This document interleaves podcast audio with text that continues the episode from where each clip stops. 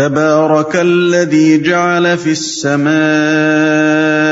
بروجا وجعل فيها سراجا وقمرا منيرا بڑا متبرک ہے وہ جس نے آسمان میں برج بنائے اور اس میں ایک چراغ اور ایک چمکتا چاند روشن کیا۔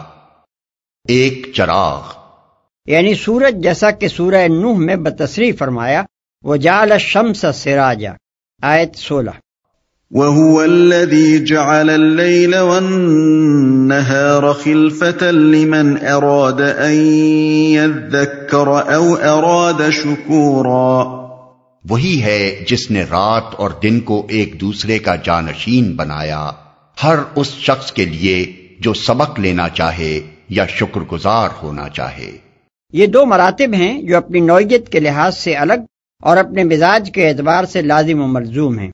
گردش لہل و نہار کے نظام پر غور کرنے کا پہلا نتیجہ یہ ہے کہ آدمی اس سے توحید کا درس لے اور اگر خدا سے غفلت میں پڑا ہوا تھا تو چونک جائے۔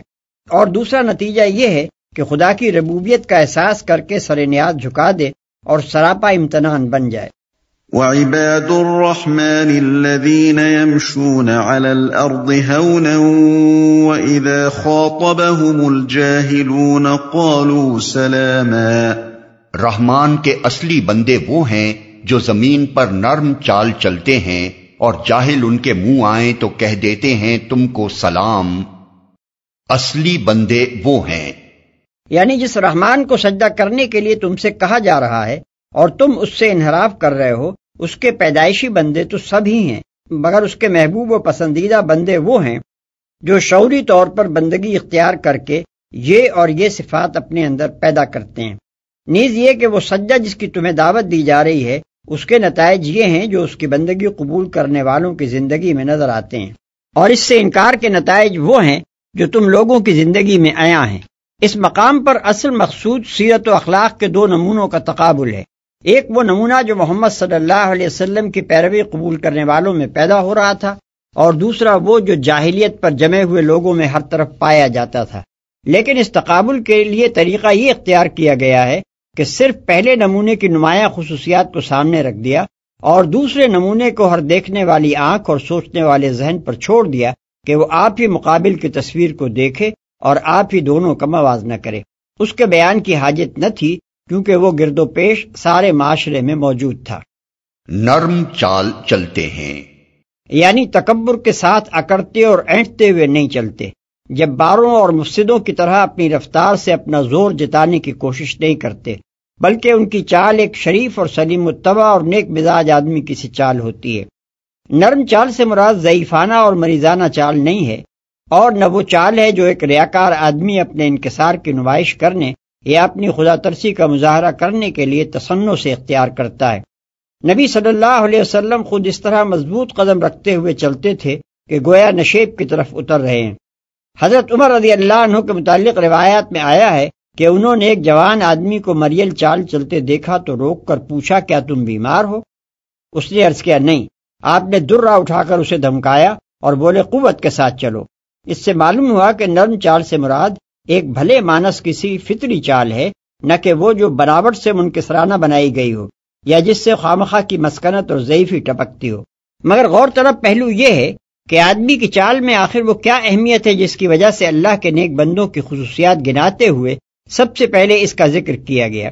اس سوال کو ذرا تعمل کی نگاہ سے دیکھا جائے تو معلوم ہوتا ہے کہ آدمی کی چال محض اس کے انداز رفتار ہی کا نام نہیں ہے بلکہ در حقیقت وہ اس کے ذہن اور اس کی سیرت و کردار کی اولین ترجمان بھی ہوتی ہے۔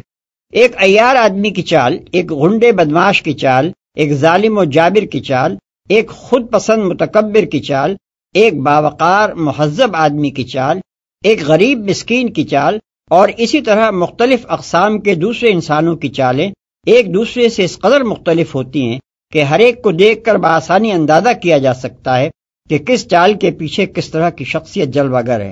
بس آیت کا مدعا یہ ہے کہ رحمان کے بندوں کو تو تم عام آدمیوں کے درمیان چلتے پھرتے دیکھ کر ہی بغیر کسی سابقہ تعارف کے الگ پہچان لوگے کہ یہ کس طرز کے لوگ ہیں۔ اس بندگی نے ان کی ذہنیت اور ان کی سیرت کو جیسا کچھ بنا دیا ہے، اس کا اثر ان کی چال تک میں نمایاں ہے۔ ایک آدمی انہیں دیکھ کر پہلی نظر میں جان سکتا ہے کہ یہ شریف اور حلیم اور ہمدرد لوگ ہیں، ان سے کسی شر کی توقع نہیں کی جا سکتی۔ تم کو سلام۔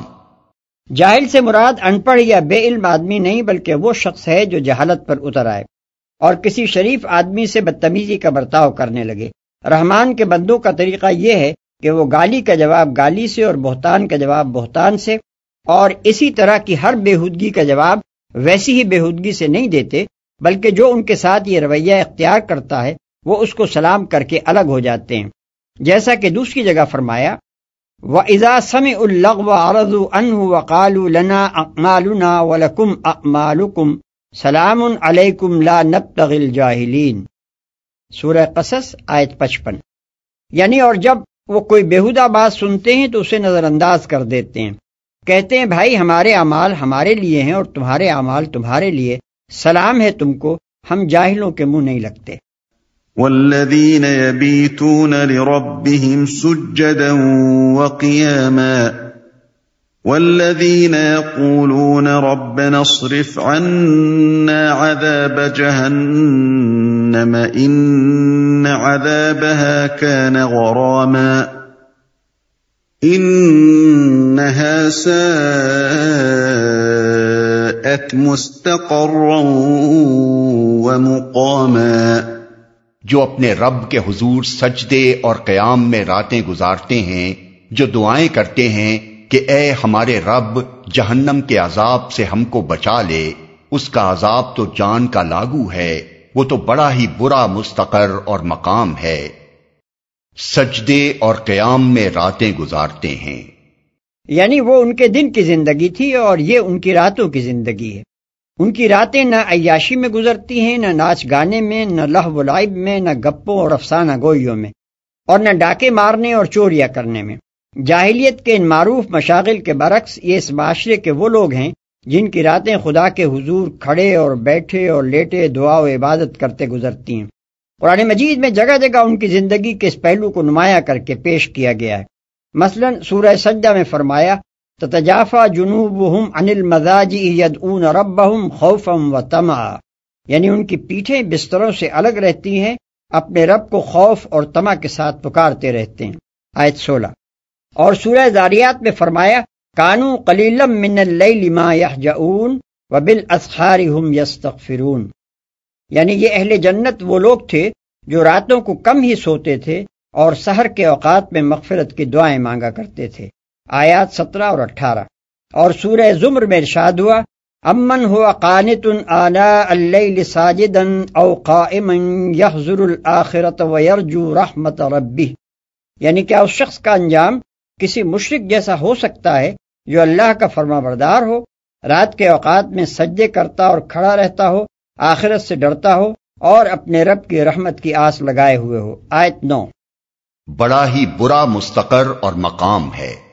یعنی یہ عبادت ان میں کوئی غرور پیدا نہیں کرتی۔ انہیں اس بات کا کوئی زوم نہیں ہوتا کہ ہم تو اللہ کے پیارے اور اس کے چہیتے ہیں، بھلا آگ ہمیں کہاں چھو سکتی ہے؟ بلکہ اپنی ساری نیکیوں اور عبادتوں کے باوجود وہ اس خوف سے کانپتے رہتے ہیں کہ کہیں ہمارے عمل کی کوتاہیاں ہم کو مبتلا عذاب نہ کر دیں۔ وہ اپنے تقوی کے زور سے جنت جیت لینے کا پندار نہیں رکھتے، بلکہ اپنی انسانی کمزوریوں کا اعتراف کرتے ہوئے عذاب سے بچ نکلنے ہی کو غنیمت سمجھتے ہیں۔ اور اس کے لیے بھی ان کا اعتماد اپنے عمل پر نہیں بلکہ اللہ کے رحم و کرم پر ہوتا ہے۔ والذین اذا انفقوا لم يسرفوا ولم يقتروا وكان بين ذلك قواما۔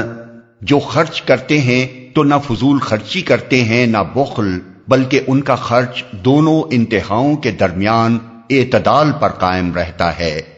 یعنی نہ تو ان کا حال یہ ہے کہ عیاشی اور قمار بازی اور شراب نوشی اور یارباشی اور میلوں، ٹھیلوں اور شادی بیاہ میں بے دریغ روپیہ خرچ کریں اور اپنی حیثیت سے بڑھ کر اپنی شان دکھانے کے لیے غذا، مکان، لباس اور تزئین و آرائش پر دولت لٹائیں۔ اور نہ ان کی کیفیت یہ ہے کہ ایک زرپرست آدمی کی طرح پیسہ جوڑ جوڑ کر رکھیں۔ نہ خود کھائیں، نہ بال بچوں کی ضروریات اپنی استطاعت کے مطابق پوری کریں۔ اور نہ کسی راہ خیر میں خوش دلی کے ساتھ کچھ دیں۔ عرب میں یہ دونوں قسم کے نمونے کثرت سے پائے جاتے تھے۔ ایک طرف وہ لوگ تھے جو خوب دل کھول کر خرچ کرتے تھے، مگر ان کے ہر خرچ کا مقصود یا تو ذاتی عیش و تنوع تھا یا برادری میں ناک اونچی رکھنا اور اپنی فیاضی و دولت مندی کے ڈنگ کے بجوانا۔ دوسری طرف وہ بخیل تھے جن کی کنجوسی مشہور تھی۔ اعتدال کی روش بہت ہی کم لوگوں میں پائی جاتی تھی اور ان کم لوگوں میں اس وقت سب سے زیادہ نمایاں نبی صلی اللہ علیہ وسلم اور آپ کے اصحاب تھے۔ اس موقع پر یہ جان لینا چاہیے کہ اسراف کیا چیز ہے اور بخل کیا چیز۔ اسلامی نقطہ نظر سے اسراف تین چیزوں کا نام ہے۔ ایک، ناجائز کاموں میں دولت صرف کرنا، خواہ وہ ایک پیسہ ہی کیوں نہ ہو۔ دوسرے، جائز کاموں میں خرچ کرتے ہوئے حد سے تجاوز کر جانا، خواہ اس لحاظ سے کہ آدمی اپنی استطاعت سے زیادہ خرچ کرے، یا اس لحاظ سے کہ آدمی کو جو دولت اس کی ضرورت سے بہت زیادہ مل گئی ہو، اسے وہ اپنے ہی عیش اور ٹھاٹ باٹ میں صرف کرتا چلا جائے۔ تیسرے نیکی کے کاموں میں خرچ کرنا، مگر اللہ کے لیے نہیں، بلکہ ریا اور نمائش کے لیے۔ اس کے برعکس، بخل کا اطلاق دو چیزوں پر ہوتا ہے۔ ایک یہ کہ آدمی اپنی اور اپنے بال بچوں کی ضروریات پر اپنی مقدرت اور حیثیت کے مطابق خرچ نہ کرے۔ دوسرے یہ کہ نیکی اور بھلائی کے کاموں میں اس کے ہاتھ سے پیسہ نہ نکلے۔ ان دونوں انتہاؤں کے درمیان اعتدال کی راہ اسلام کی راہ ہے، جس کے متعلق نبی صلی اللہ علیہ وسلم فرماتے ہیں کہ اپنی معیشت میں تبسط اختیار کرنا آدمی کے فقیح یعنی دانا ہونے کی علامتوں میں سے ہے۔ احمد و تبرانی بروایت ابی دردہ۔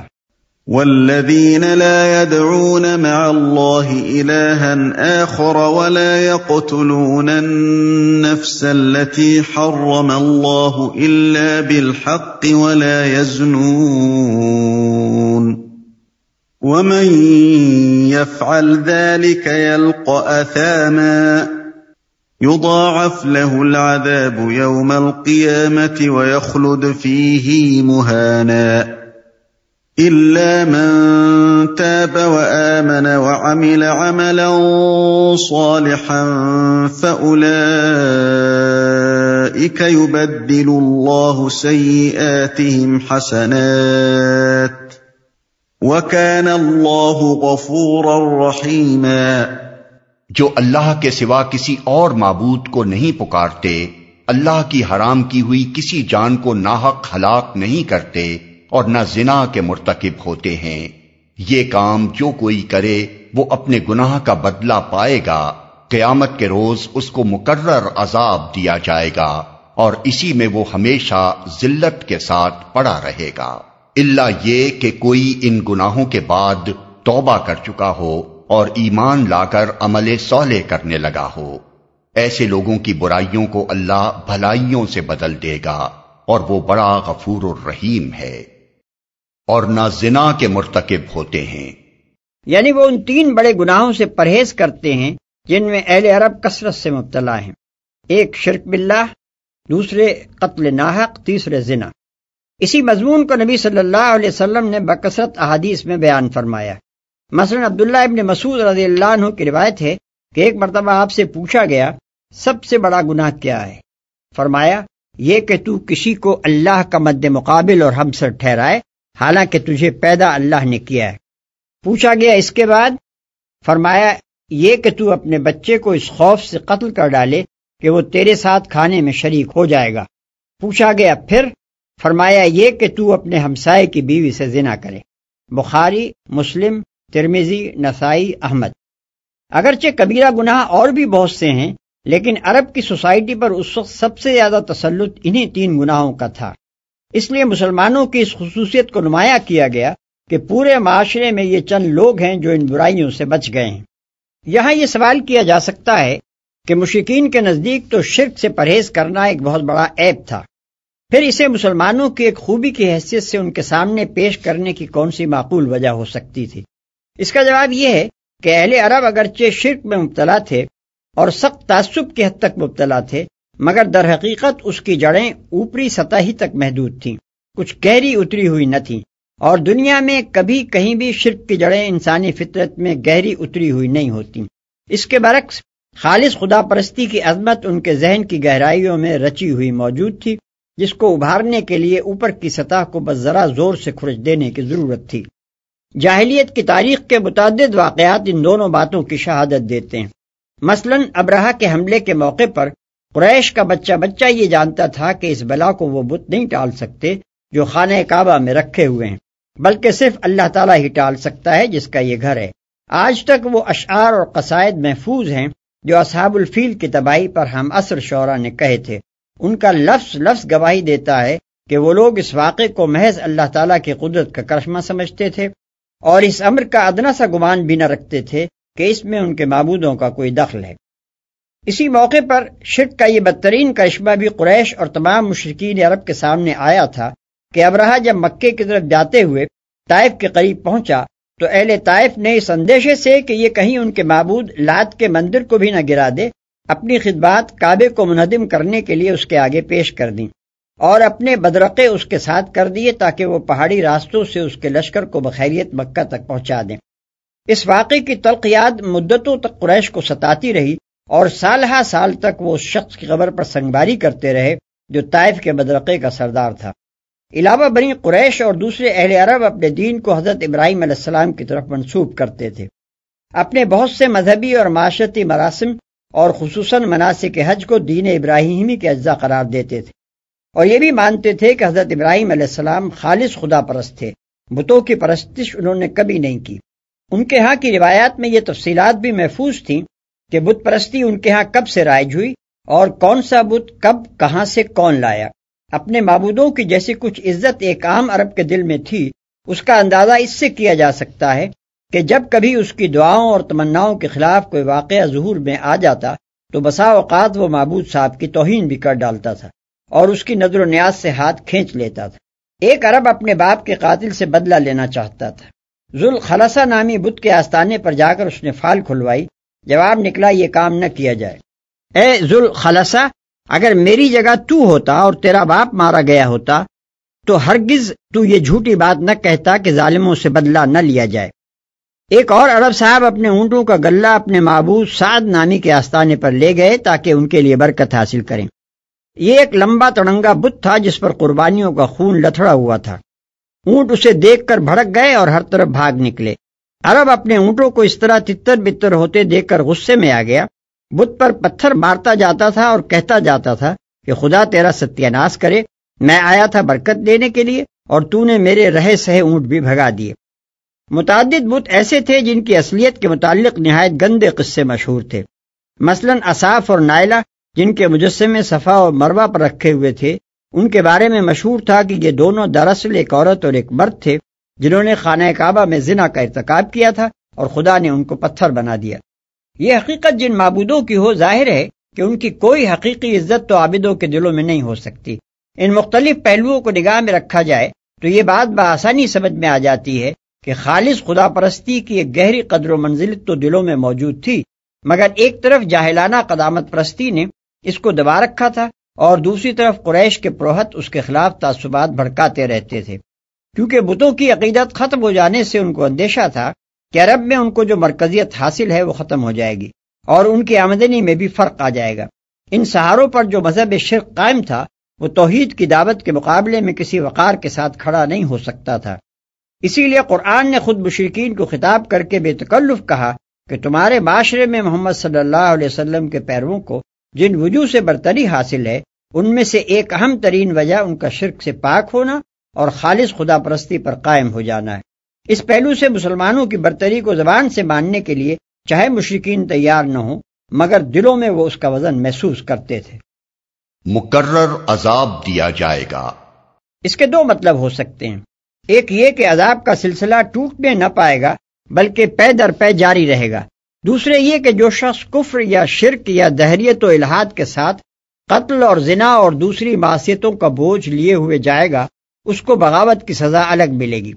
اور ایک ایک جرم کی سزا الگ الگ۔ اس کا ہر چھوٹا بڑا قصور حساب میں آئے گا۔ کوئی ایک خطا بھی معاف نہ ہوگی، قتل کی سزا ایک نہیں ہوگی، بلکہ ہر فعل قتل کی الگ سزا اس کو بھگتنی ہوگی۔ زنا کی سزا بھی ایک نہیں ہوگی بلکہ جتنی بار وہ اس جرم کا مرتکب ہوا ہے اس کی جداگانہ سزا پائے گا۔ اور یہی حال دوسرے تمام جرائم اور معاشی کے معاملے میں بھی ہوگا۔ عمل صالح کرنے لگا ہو۔ یہ بشارت ہے ان لوگوں کے لیے جن کی زندگی پہلے طرح طرح کے جرائم سے آلودہ رہی ہو اور اب وہ اپنی اصلاح پر آمادہ ہوں۔ یہی عام معافی یعنی جنرل ایمنسٹری کا اعلان تھا جس نے اس بگڑے ہوئے معاشرے کے لاکھوں افراد کو سہارا دے کر مستقل بگاڑ سے بچا لیا۔ اسی نے ان کو امید کی روشنی دکھائی اور اصلاح حال پر آمادہ کیا۔ ورنہ اگر ان سے یہ کہا جاتا کہ جو گناہ تم کر چکے ہو، ان کی سزا سے اب تم کسی طرح نہیں بچ سکتے، تو یہ انہیں مایوس کر کے ہمیشہ کے لیے بدی کے بھنور میں پھنسا دیتا۔ اور کبھی ان کی اصلاح نہ ہو سکتی۔ مجرم انسان کو صرف معافی کی امید ہی جرم کے چکر سے نکال سکتی ہے، مایوس ہو کر وہ ابلیس بن جاتا ہے۔ توبہ کی اس نعمت نے عرب کے بگڑے ہوئے لوگوں کو کس طرح سنبھالا؟ اس کا اندازہ ان بہت سے واقعات سے ہوتا ہے جو نبی صلی اللہ علیہ وسلم کے زمانے میں پیش آئے۔ مثال کے طور پر ایک واقعہ ملاحظہ ہو، جسے ابن جریر اور تورانی نے روایت کیا ہے۔ حضرت ابو حرارہ رضی اللہ عنہ کہتے ہیں کہ ایک روز میں مسجد نبوی سے عشاء کی نماز پڑھ کر پلٹا تو دیکھا کہ ایک عورت میرے دروازے پر کھڑی ہے۔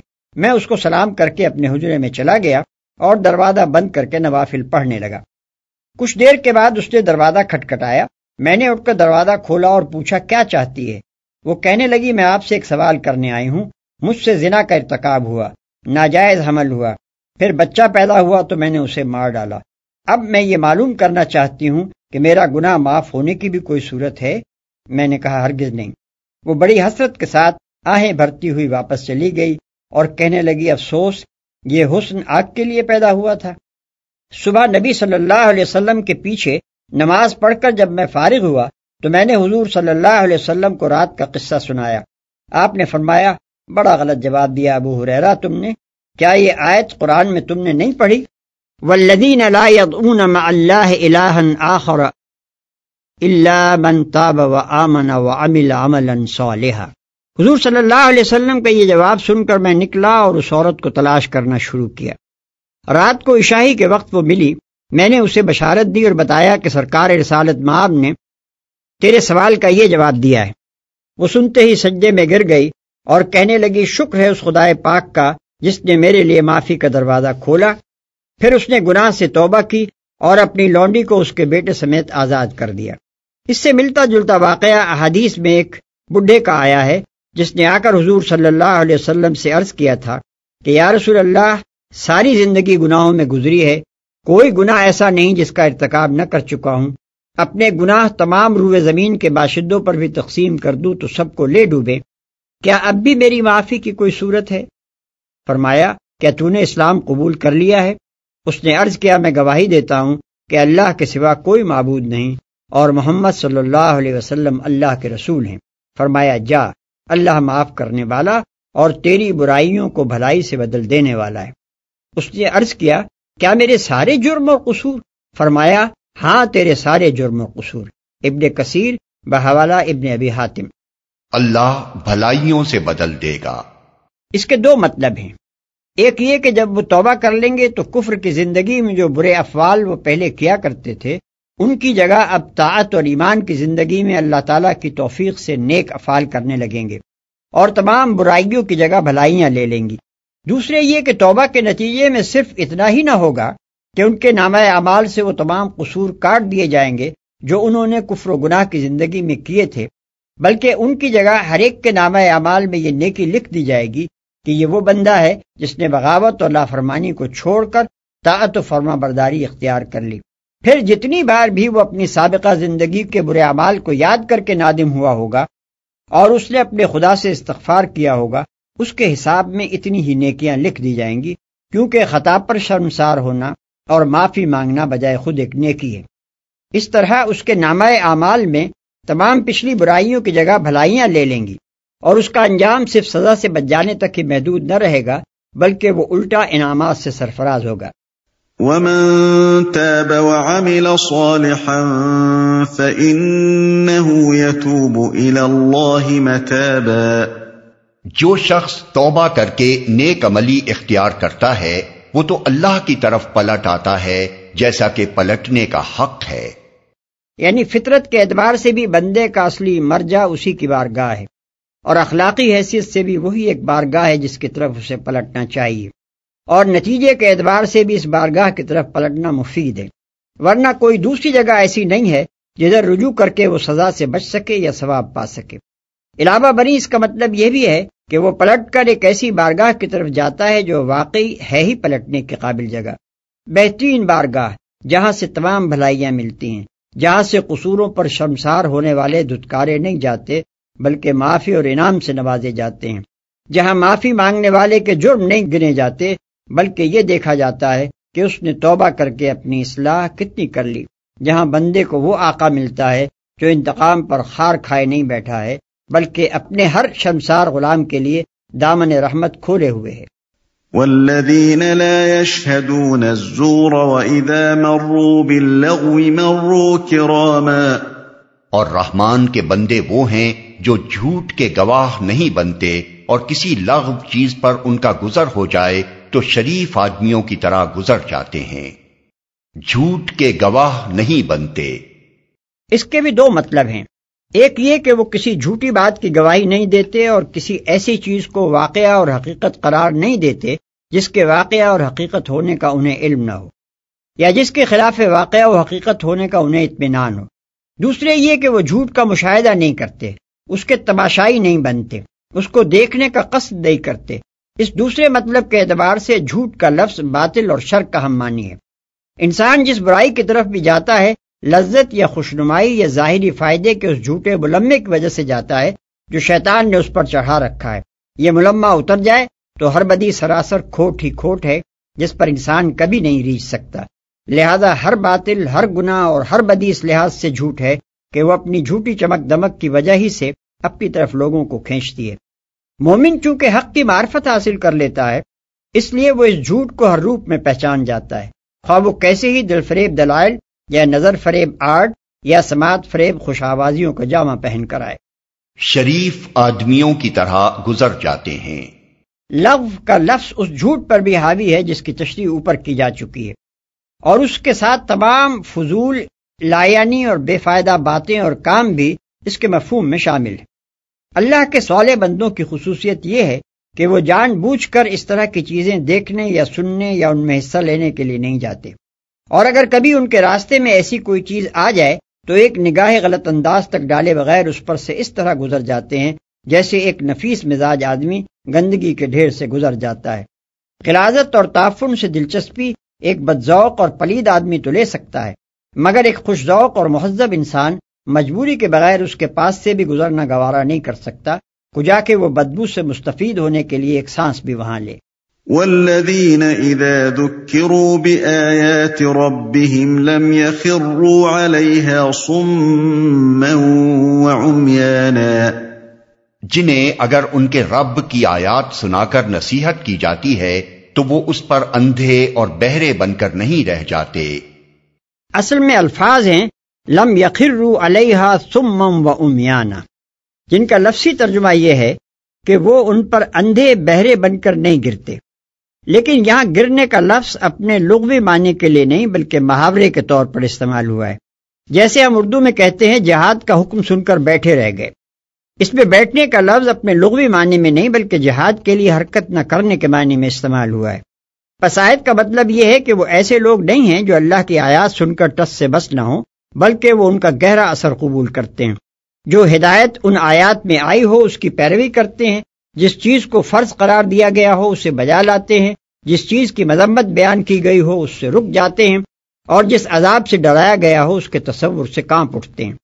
والذین يقولون ربنا هب لنا من ازواجنا وذرياتنا قرة اعین وجعلنا للمتقین اماما جو دعائیں مانگا کرتے ہیں کہ اے ہمارے رب ہمیں اپنی بیویوں اور اپنی اولاد سے آنکھوں کی ٹھنڈک دے۔ اور ہم کو پرہیزگاروں کا امام بنا۔ آنکھوں کی ٹھنڈک دے۔ یعنی ان کو ایمان اور عمل صالح کی توفیق دے اور پاکیزہ اخلاق سے آراستہ کر۔ کیونکہ ایک مومن کو بیوی بچوں کے حسن و جمال اور عیش و آرام سے نہیں، بلکہ ان کی نیک خسالی سے ٹھنڈک حاصل ہوتی ہے۔ اس کے لیے اس سے بڑھ کر کوئی چیز تکلیف دہ نہیں ہو سکتی کہ جو دنیا میں اس کو سب سے زیادہ پیارے ہیں، انہیں دوزخ کا ایندھن بننے کے لیے تیار ہوتے دیکھے۔ ایسی صورت میں تو بیوی کا حسن اور بچوں کی جوانی اور لیاقت اس کے لیے اور بھی زیادہ سہان روح ہوگی، کیونکہ وہ ہر وقت اس رنج میں مبتلا رہے گا کہ یہ سب اپنی ان خوبیوں کے باوجود اللہ کے عذاب میں گرفتار ہونے والے ہیں۔ یہاں خاص طور پر یہ بات نگاہ میں رہنی چاہیے کہ جس وقت یہ آیات نازل ہوئی ہیں، وہ وقت وہ تھا جبکہ مکے کے مسلمانوں میں سے کوئی ایک بھی ایسا نہ تھا جس کے محبوب ترین رشتہ دار کفر و جاہلیت میں مبتلا نہ ہو کوئی مرد ایمان لے آیا تھا تو اس کی بیوی ابھی کافر تھی، کوئی عورت ایمان لے آئی تھی تو اس کا شوہر ابھی کافر تھا، کوئی نوجوان ایمان لے آیا تھا تو اس کے ماں باپ اور بھائی بہن سب کے سب کفر میں مبتلا تھے، اور کوئی باپ ایمان لے آیا تھا تو اس کے اپنے جوان جوان بچے کفر پر قائم تھے۔ اس حالت میں ہر مسلمان ایک شدید روحانی اذیت میں مبتلا تھا، اور اس کے دل سے وہ دعا نکلتی تھی جس کی بہترین ترجمانی عیسائیت میں کی گئی ہے۔ آنکھوں کی ٹھنڈک نے اس کیفیت کی تصویر کھینچ دی ہے۔ کہ اپنے پیاروں کو کفر و جاہلیت میں مبتلا دیکھ کر ایک آدمی کو ایسی اذیت ہو رہی ہے جیسے اس کی آنکھیں آشوب چشم سے ابل آئی ہوں اور کھٹک سے سوئیاں سی چب رہی ہوں۔ اس سلسلہ کلام میں ان کی اس کیفیت کو دراصل یہ بتانے کے لیے بیان کیا گیا ہے کہ وہ جس دین پر ایمان لائے ہیں، پورے خلوص کے ساتھ لائے ہیں۔ ان کی حالت ان لوگوں کسی نہیں ہے جن کے خاندان کے لوگ مختلف مذہبوں اور پارٹیوں میں شامل رہتے ہیں اور سب مطمئن رہتے ہیں کہ چلو ہر بینک میں ہمارا کچھ نہ کچھ سرمایہ موجود ہے۔ پرہیزگاروں کا امام بنا۔ یعنی ہم تقوا اور طاعت میں سب سے بڑھ جائیں۔ بھلائی اور نیکی میں سب سے آگے نکل جائیں۔ محض نیک ہی نہ ہوں بلکہ نیکوں کے پیشوا ہوں اور ہماری بدولت دنیا بھر میں نیکی پھیلے۔ اس چیز کا ذکر بھی یہاں دراصل یہ بتانے کے لیے کیا گیا ہے کہ یہ وہ لوگ ہیں جو مال و دولت اور شوکت و حشمت میں نہیں بلکہ نیکی و پرہیزگاری میں ایک دوسرے سے بڑھ جانے کی کوشش کرتے ہیں۔ مگر ہمارے زمانے میں کچھ اللہ کے بندے ایسے ہیں جنہوں نے اس آیت کو بھی امامت کی امیدواری اور ریاست کی طلب کے لیے دلیل جواز کے طور پر استعمال کیا ہے۔ ان کے نزدیک آیت کا مطلب یہ ہے کہ یا اللہ متقی لوگوں کو ہماری ریت اور ہم کو ان کا حکمران بنا دے۔ اس سخن فہمی کی داد امیدواروں کے سوا اور کون دے سکتا ہے؟ يجزون الغرفة بما صبروا ويلقون فيها تحية وسلاما خالدين فيها حسنت مستقرا ومقاما یہ ہیں وہ لوگ جو اپنے صبر کا پھل منزل بلند کی شکل میں پائیں گے۔ آداب و تسلیمات سے ان کا استقبال ہوگا۔ وہ ہمیشہ ہمیشہ وہاں رہیں گے۔ کیا ہی اچھا ہے وہ مستقر اور وہ مقام۔ صبر کا پھل۔ صبر کا لفظ یہاں اپنے وسیع ترین مفہوم میں استعمال ہوا ہے۔ دشمنان حق کے مظالم کو مردانگی کے ساتھ برداشت کرنا، دین حق کو قائم اور سربلند کرنے کی جد و جہد میں ہر قسم کے مسائب اور تکلیفوں کو سہ جانا، ہر خوف اور لالچ کے مقابلے میں راہ راست پر ثابت قدم رہنا، شیطان کی تمام ترغیبات اور نفس کی ساری خواہشات کے رغم فرض کو بجا لانا حرام سے پرہیز کرنا اور حدود اللہ پر قائم رہنا گناہ کی ساری لذتوں اور منفاطوں کو ٹھکرا دینا اور نیکی اور راستی کے ہر نقصان اور اس کی بدولت حاصل ہونے والی ہر محرومی کو انگیز کر جانا۔ غرض اس ایک لفظ کے اندر دین اور دینی رویے اور دینی اخلاق کی ایک دنیا کی دنیا سمو کر رکھ دی گئی۔ ہے منزل بلند کی شکل میں۔ اصل میں لفظ غرفہ استعمال ہوا ہے جس کے معنی بلند و بالا عمارت کے ہیں۔ اس کا ترجمہ عام طور پر بالا خانہ کیا جاتا ہے، جس سے آدمی کے ذہن میں ایک دو منزلہ کوٹھے کی سی تصویر آ جاتی ہے۔ حالانکہ حقیقت یہ ہے کہ دنیا میں انسان جو بڑی سے بڑی اور اونچی سے اونچی عمارتیں بناتا ہے، حتیٰ کہ ہندوستان کا روزہ تاج اور امریکہ کے فلک شگاف، اسکائی اسکریپرس تک جنت کے ان محلات کی محض ایک پھونڈی سی نقل ہیں، جن کا ایک دھندلا سا نقشہ اولاد آدم کے لاشعور میں محفوظ چلا آتا ہے۔ قل ما يعبأ بكم ربي لولا دعاؤكم فقد كذبتم فسوف يكون لزاما۔ اے محمد، لوگوں سے کہو، میرے رب کو تمہاری کیا حاجت پڑی ہے اگر تم اس کو نہ پکارو؟ اب کہ تم نے جھٹلا دیا ہے، ان قریب وہ سزا پاؤ گے کہ جان چھڑانی محال ہوگی۔